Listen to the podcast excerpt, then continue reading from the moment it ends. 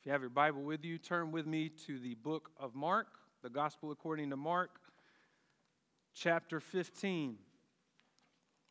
This morning we will be in chapter 15, verses 1 to 15. We have, Lord willing, 5 more Sundays in the book of Mark as we close this gospel, watching Jesus on the move, accomplishing our salvation, showing us what it looks like to follow him. This morning, as we inch our way towards the cross, we will witness 2 new characters to the story, but I hope in the midst of this familiar passage, you will be able to find yourself as we look at Pilate, Barabbas, and you. With all that in mind, let's read Mark chapter 15, verses 1 to 15. This is the word of the Lord.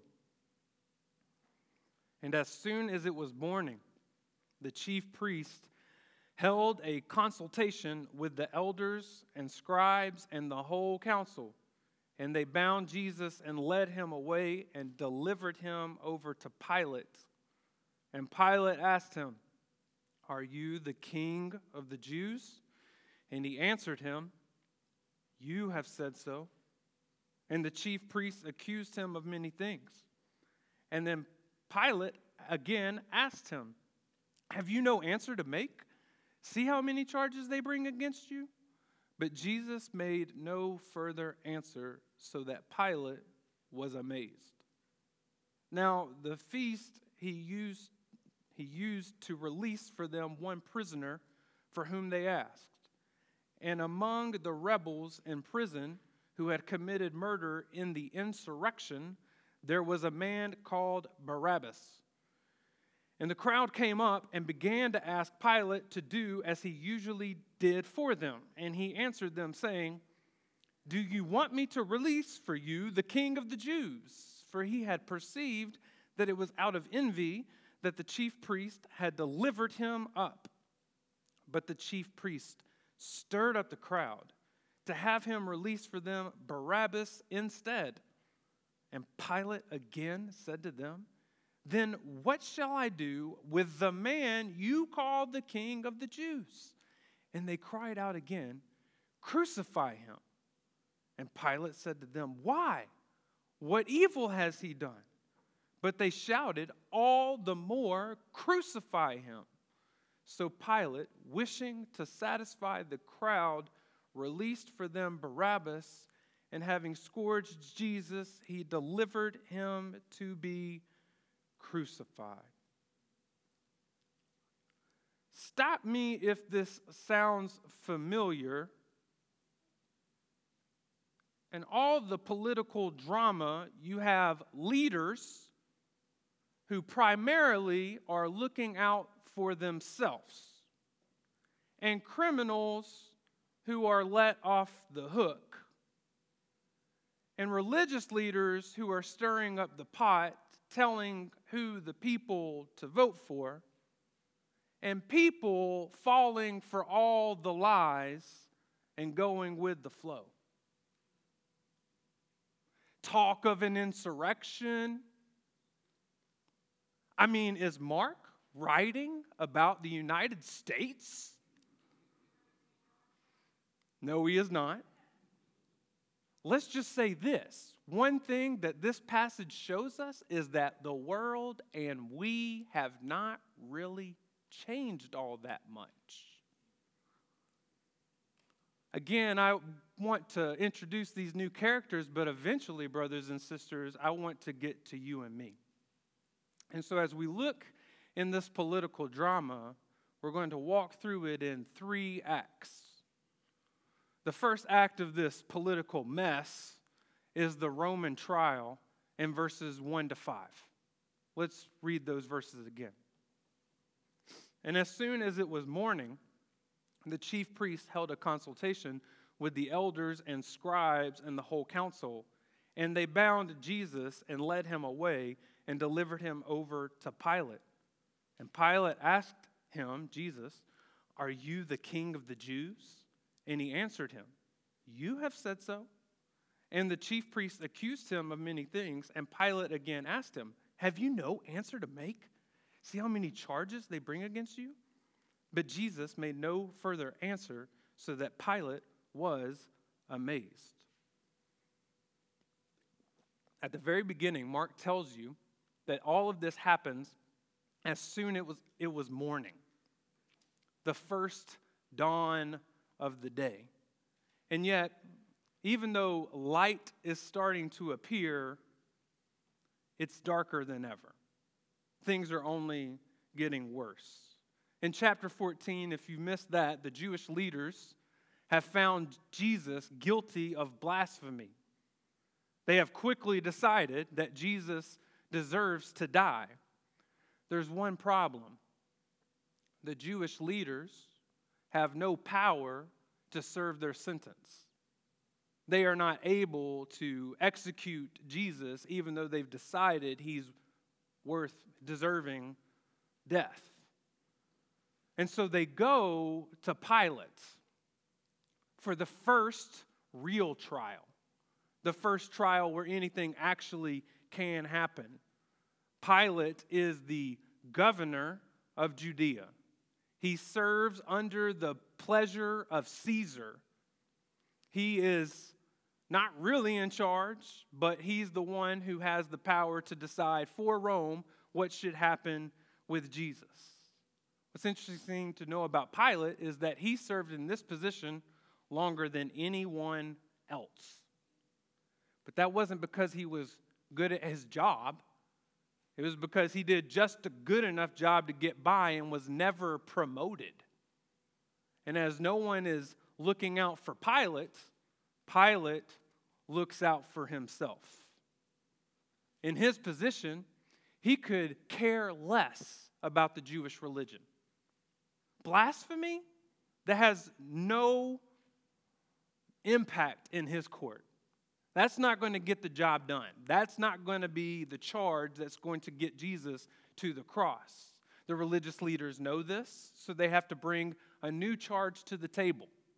And you understand what that charge is if you look at verse 2. Verse 2, Pilate asks him, "Are you the king of the Jews?" There's a twist here. Back in chapter 14, the Jewish leaders ask a similar question, but they say, "Are you the Christ, the Son of the Blessed?" Pilate, with his Roman training, isn't asking about a Jewish Messiah. He just wants to know if Jesus is claiming some kind of royal authority and power. Are you the king? Because that would matter to Rome. Caesar would have great interest if somebody was around claiming to be king. You hear more of the threat in the Gospel of Luke. Luke chapter 23, verse 3 says, "They began to accuse him, saying, 'We found this man, Jesus, misleading our nation and forbidding us to give tribute to Caesar and saying that he himself is Christ, a king.'" There it is. That's going to get it done. So we have a new question with this trial, but we have the same Jesus. All Pilate gets in a response is, "You have said so." Jesus is telling Pilate, "Yes, I am king, but not the way you think I am king." Did you know that until we get to where Jesus is physically on the cross, those are his last words in the gospel according to Mark? At his opportunity to say what he needs to say, to maybe get a foot in the door on his way out, he just gives this cryptic yes, and that is it. And with Pilate, as wishy-washy as he is, all it would take is a good argument probably to get out. And yet Jesus keeps his mouth shut. This is what amazes Pilate. He's been in this situation before. He's held court before. He's seen people get on their knees and beg for their life. He knows what an innocent person sounds like when they've been charged falsely. And Jesus is not doing any of this. Isaiah 53, verse 7. Let me show you this verse again. The prophet predicts that he was oppressed and he was afflicted, yet he opened not his mouth. Like a lamb that is led to the slaughter, and like a sheep that before its shearers is silent, so he opened not his mouth. God, friends, is still in control. Pilate is not the one with power.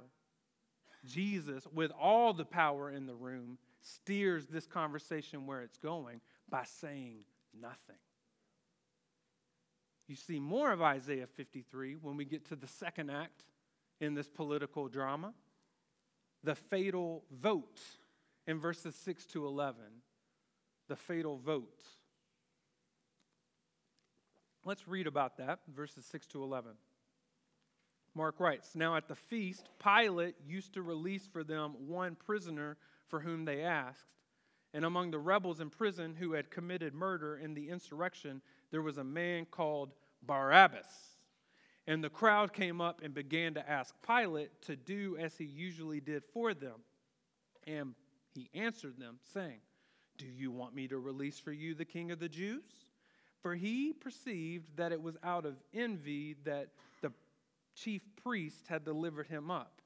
But the chief priest stirred up the crowd to have him release for them Barabbas instead." We take the right to vote for granted. We get to do it every 2 years. There are people still today who do not have that privilege. We have to remember, brothers and sisters, that in this courtroom that Jesus is in, this is not a democracy. This isn't a place where votes have to happen. Pilate has the right to do whatever he pleases. He can pull the trigger and release Jesus right now. He can pull the trigger and crucify Jesus right now. He's doing this ritual at the festival because what he wants to do is please people. He wants people to like him.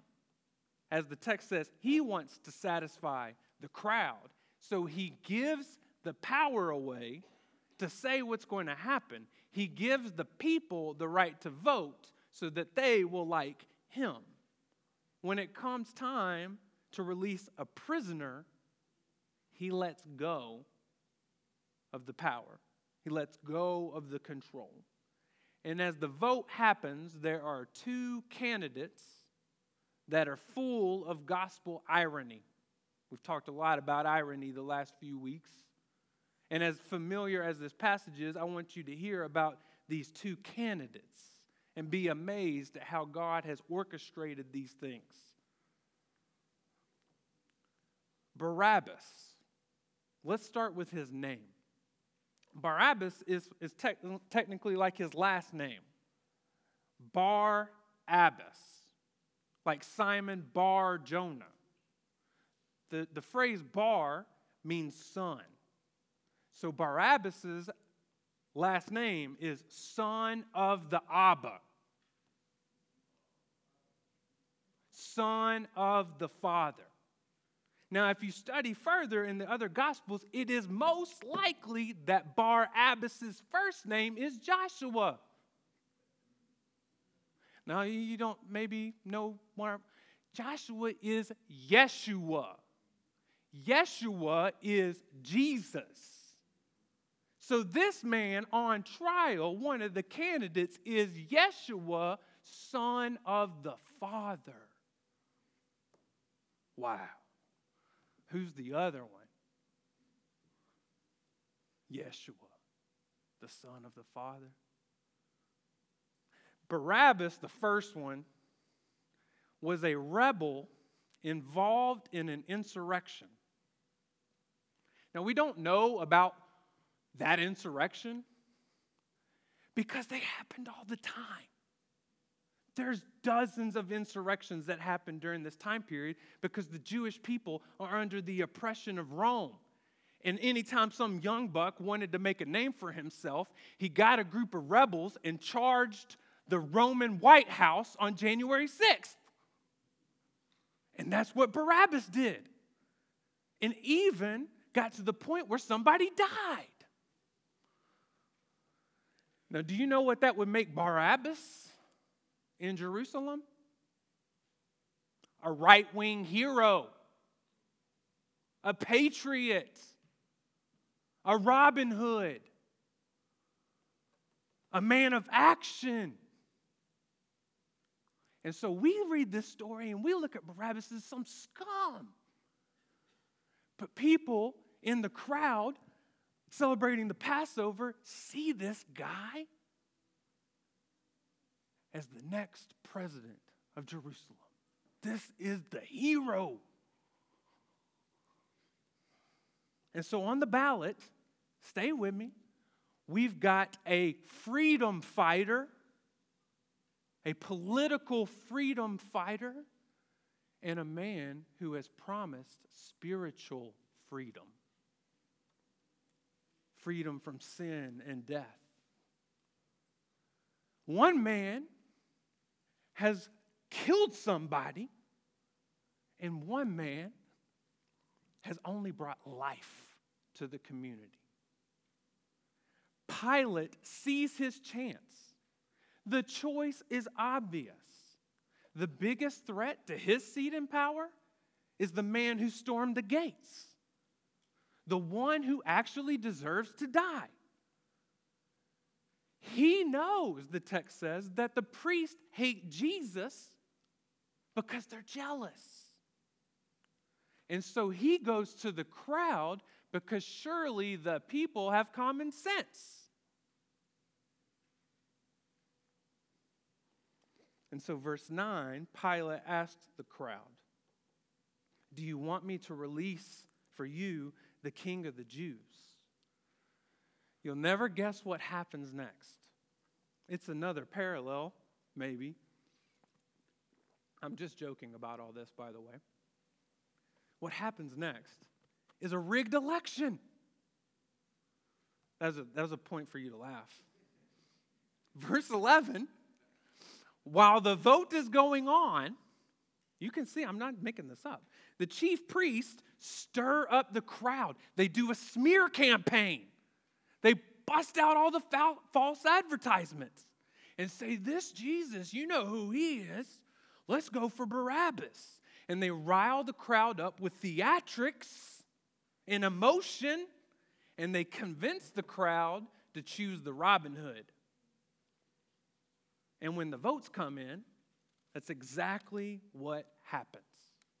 As Kent Hughes writes, the people chose lawlessness instead of righteousness, violence instead of love, war instead of peace.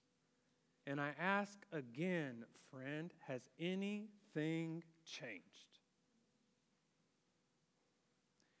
The encouragement here, then and today, is even in this scandal and mess, God is in control.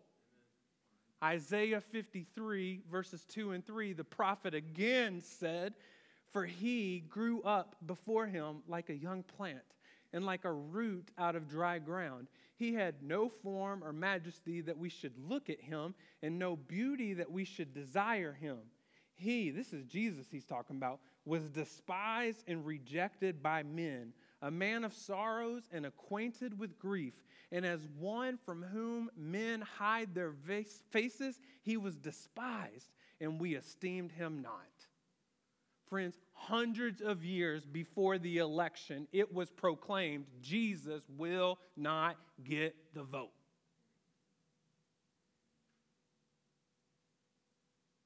And as with every step before, God rules. Remember, we talked about this early.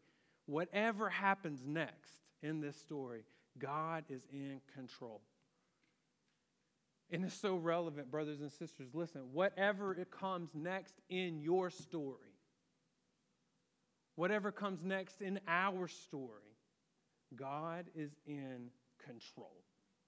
He's not let go of anything. And he even rules over the final act of this passage, when we see the ultimate injustice in verses 12 to 15. Read those verses with me. And again, Pilate said to them, "Then what shall I do with the man you call the King of the Jews?" And they cried out again, "Crucify him." And Pilate said to them, "Why? What evil has he done?" But they, the crowd, shouted all the more, "Crucify him." So Pilate, wishing to satisfy the crowd, released for them Barabbas, and having scourged Jesus, he delivered him to be crucified. One of the things that has just been ingrained into my heart, into my mind, is this phrase about sin. One of my mentors used to say it all the time. It's been helpful. Maybe you could put this in your pocket and remember it when you're tempted. Sin will take you farther than you want to go. In temptation, it'll promise you that it'll all be great, and if you just take that step, it'll be easy peasy, and you'll have fun doing it. But then when you give in to that temptation, whatever it is in your life, it is going to be way worse than you think. It is going to take you farther than you want to go, and you are going to regret it. I don't know what sin you are tempted with, but that's for free. Sin is going to take you farther than you want to go, and that is exactly what is going on in Pilate's life. He wanted to please some people, and he's trapped. He wanted people to like him, to respect him, and it's gotten out of control. He knows it. He tries to configure things to get out of it, but the people are the ones with the power, and the people have made the wrong choice. And so guess what Pilate does? He does what election or political leaders do. He starts to squirm. He starts to backpedal. He starts to try to get out of his campaign promise. And he asks the crowd what to do with Jesus, hoping they'll give him a way out. But someone in the crowd, probably one of the priests stirring everybody on, starts the chant, "Crucify, crucify, crucify." And Pilate tries to speak over. He knows that it's coming, but over the noise, the judge, the one in charge, begs the jury, gets on his knees, and pleads that the verdict would change. In verse 14, Pilate confesses that Jesus is innocent. I want you to hear that. The enemy who ultimately pulled the trigger on Jesus knew that Jesus was innocent, knew that he was blameless. He says it over and over in the Gospel of Luke, and he cries out to the crowd, "What evil has he done?" And it's too late. The chant is only getting louder. And the crowd, the people, the everyday people on the street are demanding this man's death for no reason. And Isaiah talked about this too. Isaiah 53, verse 9. "And they," the people, "made his grave with the wicked and with a rich man in his death, although he had done no violence and there was no deceit in his mouth." Why do bad things happen to good people? Have you ever asked that? Why do bad things happen to good people? Friend, in the history of the world, it's only happened once, and we're watching it.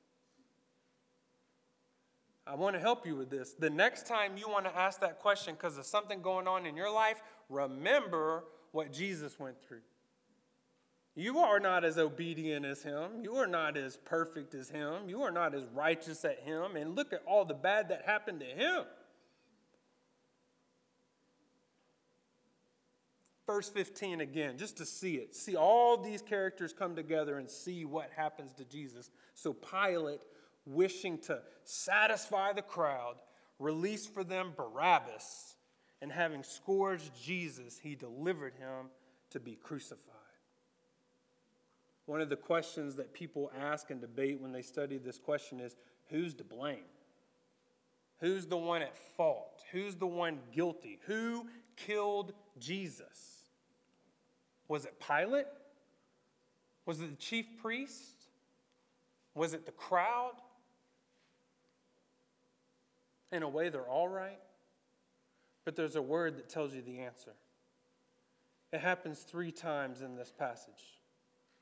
It's the word delivered.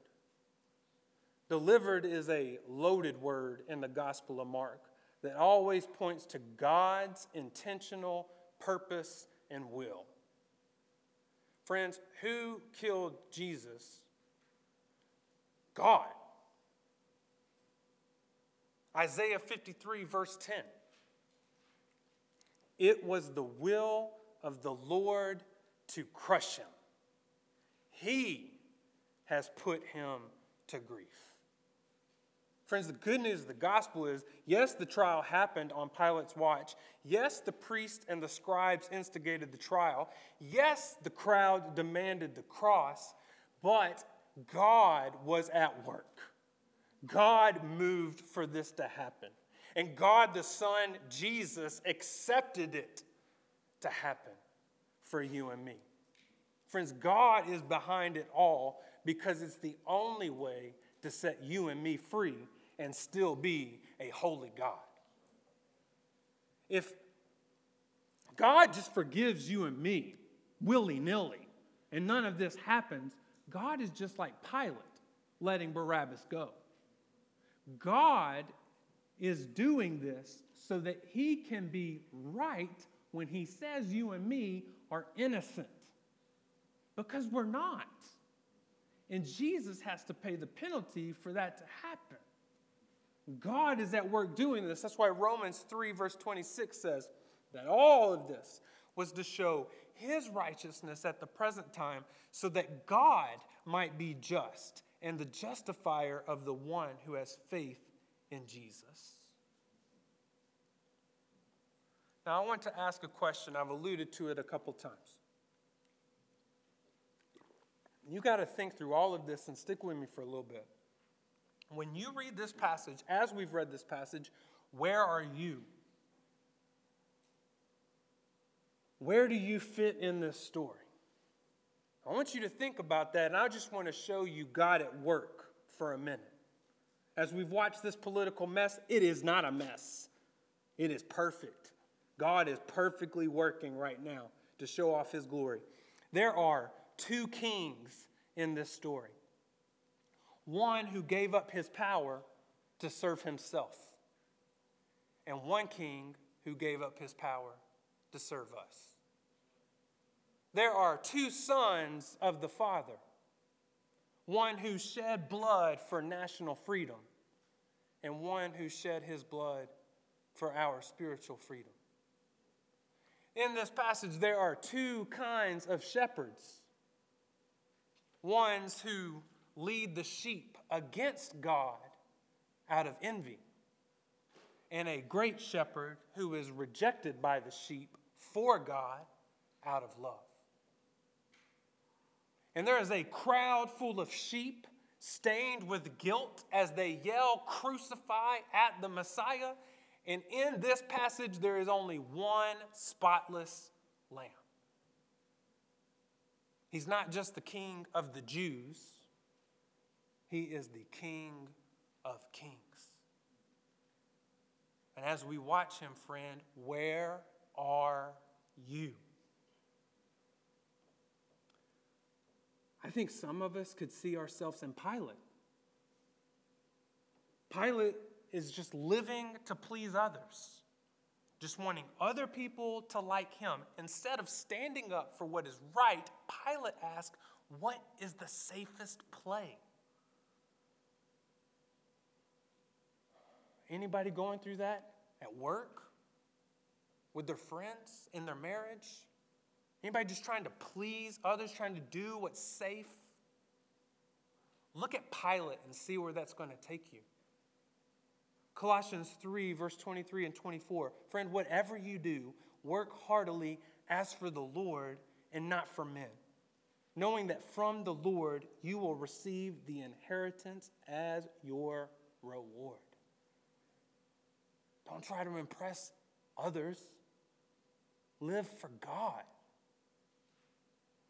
And so maybe some of us see ourselves in Pilate, but friend, it is more important for you to understand that you are in the crowd. Have you heard your voice chant, "Crucify"? Friend, do not think that if God gave you a time machine and brought you to this place, that you would be the one to stand against the crowd. Peter's not there. John's not there. None of the disciples are there. You and I would be no different. We would be the ones mixed up in all of this, yelling for Jesus to die. In our sin, that's what we do every day. Isaiah 53, again, verse 6. All we, like sheep, have gone astray. We have turned every one to his own way, and the Lord has laid on him the iniquity of us all. And friend, this is the most important step. You have to see yourself in the crowd, and you have to hear your voice "Crucify," because if you don't see yourself there, you won't get to see yourself in Barabbas. But you can. Friend, even with blood on your hands as a sinner, you can be set free. Even though you are the one who sinned, you can become a son of the Abba. Romans 5, verse 8, but God shows his love for us in that while we were still Barabbas, Christ died for us. I just want to know, have you had that happen in your life? Have you been put on trial? Guilty. You know it and everyone else knows it. Because of Jesus being your substitute, you're the one set free. Are those crimes still on top of you? The guilt and the condemnation still on top of you? Friend, if you trust what Jesus did in your place on the cross and through his resurrection, you can be let go free today. And God can be right and just in doing that. When we see ourselves like that, I know many of us do, the only way we can see Jesus from then on is King. If Jesus took your place, he has to be your Lord. Friend, don't believe the lie in the church that Jesus can save you and not be your King. That is false gospel. If Jesus saves you, he has to be your King. And if he is your King, it should show up. Friend, if Jesus is your King, how does that impact the way you live this week? How does that impact the way you wake up? How does that impact the way you interact with the people the King has put in your life? What kind of changes would be made in your life if you 100% lived as if Jesus was King of kings and King of everything in your life? As Mark Strauss writes, it means we place ourselves in absolute submission to his will, like Jesus did, to turn our lives over to his service and to make him Lord of everything.